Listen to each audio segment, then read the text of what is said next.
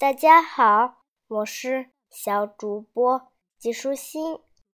我今天继续来给你讲达那厄斯、珀尔修斯和戈尔贡。现在你们的眼睛在我手上，珀尔修斯喊道：“告诉我怎样才能找到北方仙女，否则你们休想再得到她。”灰色三姐妹哀嚎着，祈求珀尔修斯把眼睛还给他们，但是珀尔修斯坚持不肯。他们只好把路线告诉了他。赫尔墨斯再次把它夹在胳膊下面，乘着北风飞了很远很远。来到太阳永远也不会落下的北方之地，北方的仙女盛情款待了他们。珀尔修斯向他们说明来意，他们他们便爽快地把他所有需要的三件宝物借给了他呢。宝物分别是：一双带翅膀的鞋子，可以让它飞起来。一顶可以让它隐身的帽子，一个什么都装进去都可以装进去的神奇的袋子。赫尔墨斯说：“现在你可以去杀掉美杜莎了。”他把道路指给他，并祝他好运。普尔修斯穿着带翅膀的鞋子，飞到了遥远的西方。当他来到。戈尔贡三姐妹的岛上时，他没有往下看，而是通过雅典娜的闪光盾牌看过去。盾牌上映出来的画面不禁让他打了个冷战。戈尔贡三姐妹就躺在岸边，睡得死死的，她们的嘴巴咧开着，露出长长的。黄色毒牙，它们头上长的可不是头发哟，而是一条条扭来扭去的毒蛇。脖子上附着青铜色的鳞甲，它们四周怪石嶙峋。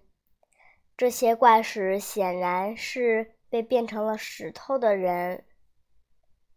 珀尔修斯看着盾牌，猛地俯冲下去。手起剑落，割下了美杜莎的脑袋。怪物被割断的脖子里弹出了一匹漂亮的飞马——珀加索斯。它嘶鸣了一声，把其他两只戈尔贡怪物给惊醒了。普尔修斯赶紧把美杜莎的脑袋丢进了神奇的袋子里。飞到了天上，两个格尔贡姐妹一边哭嚎，一边扇动沉重的翅膀飞了起来，漫无目的的追着。他们无法找到珀尔修斯，因为他戴了一顶能隐身的神奇帽子。在回家的路上，珀尔修斯飞过了。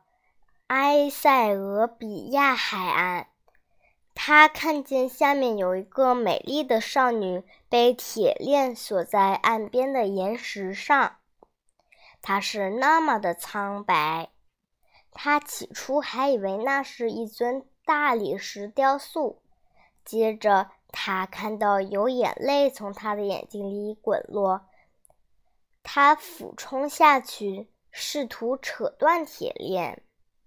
快逃！他说：“不会，你不然你也会被海怪吃掉的。”但是珀尔修斯不肯离去。于是，这位少女把自己悲惨的遭遇告诉了他。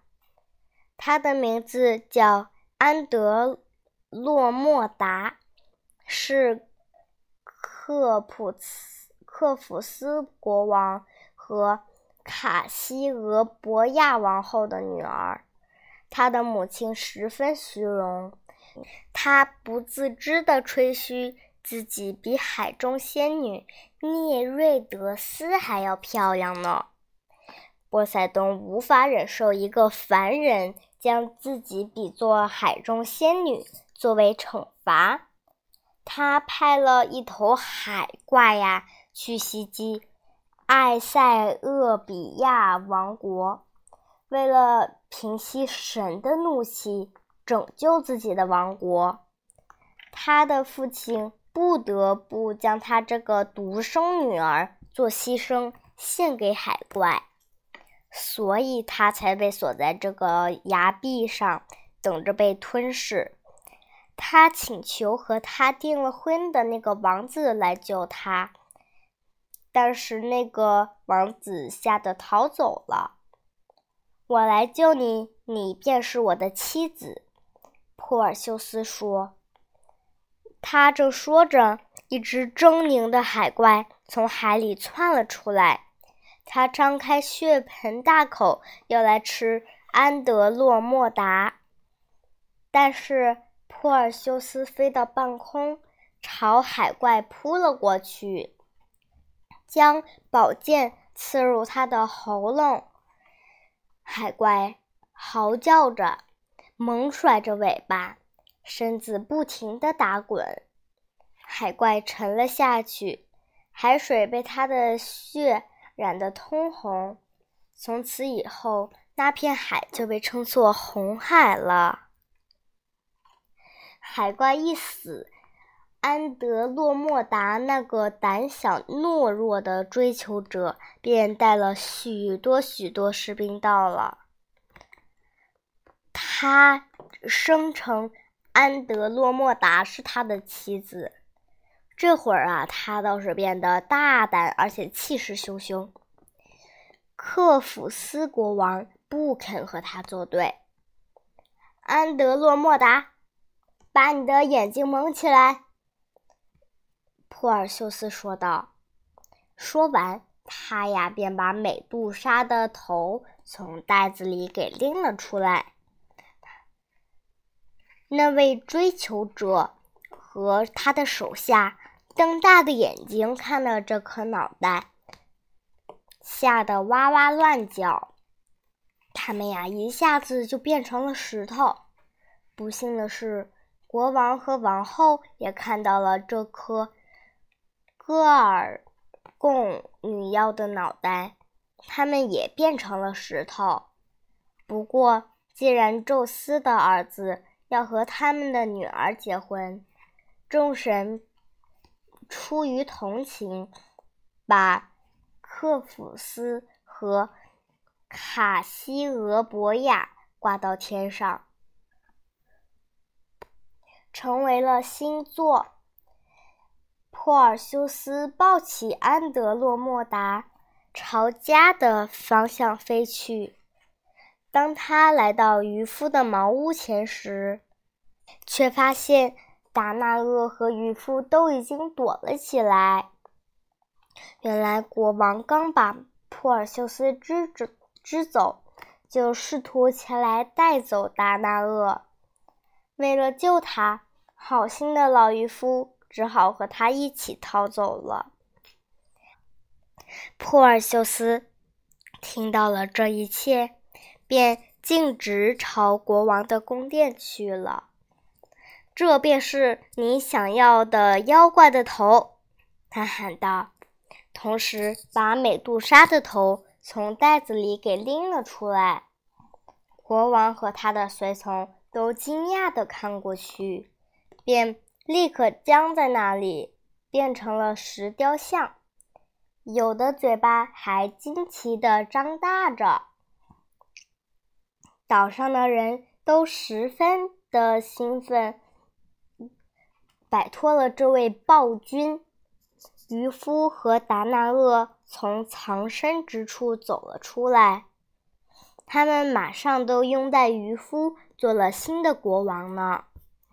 国王为珀尔修斯和安德洛莫达举行了最为盛大的婚宴。每个人都喜笑颜开。普尔修斯没有保留戈尔贡女妖的脑袋，因为他对一个凡人来说太危险了。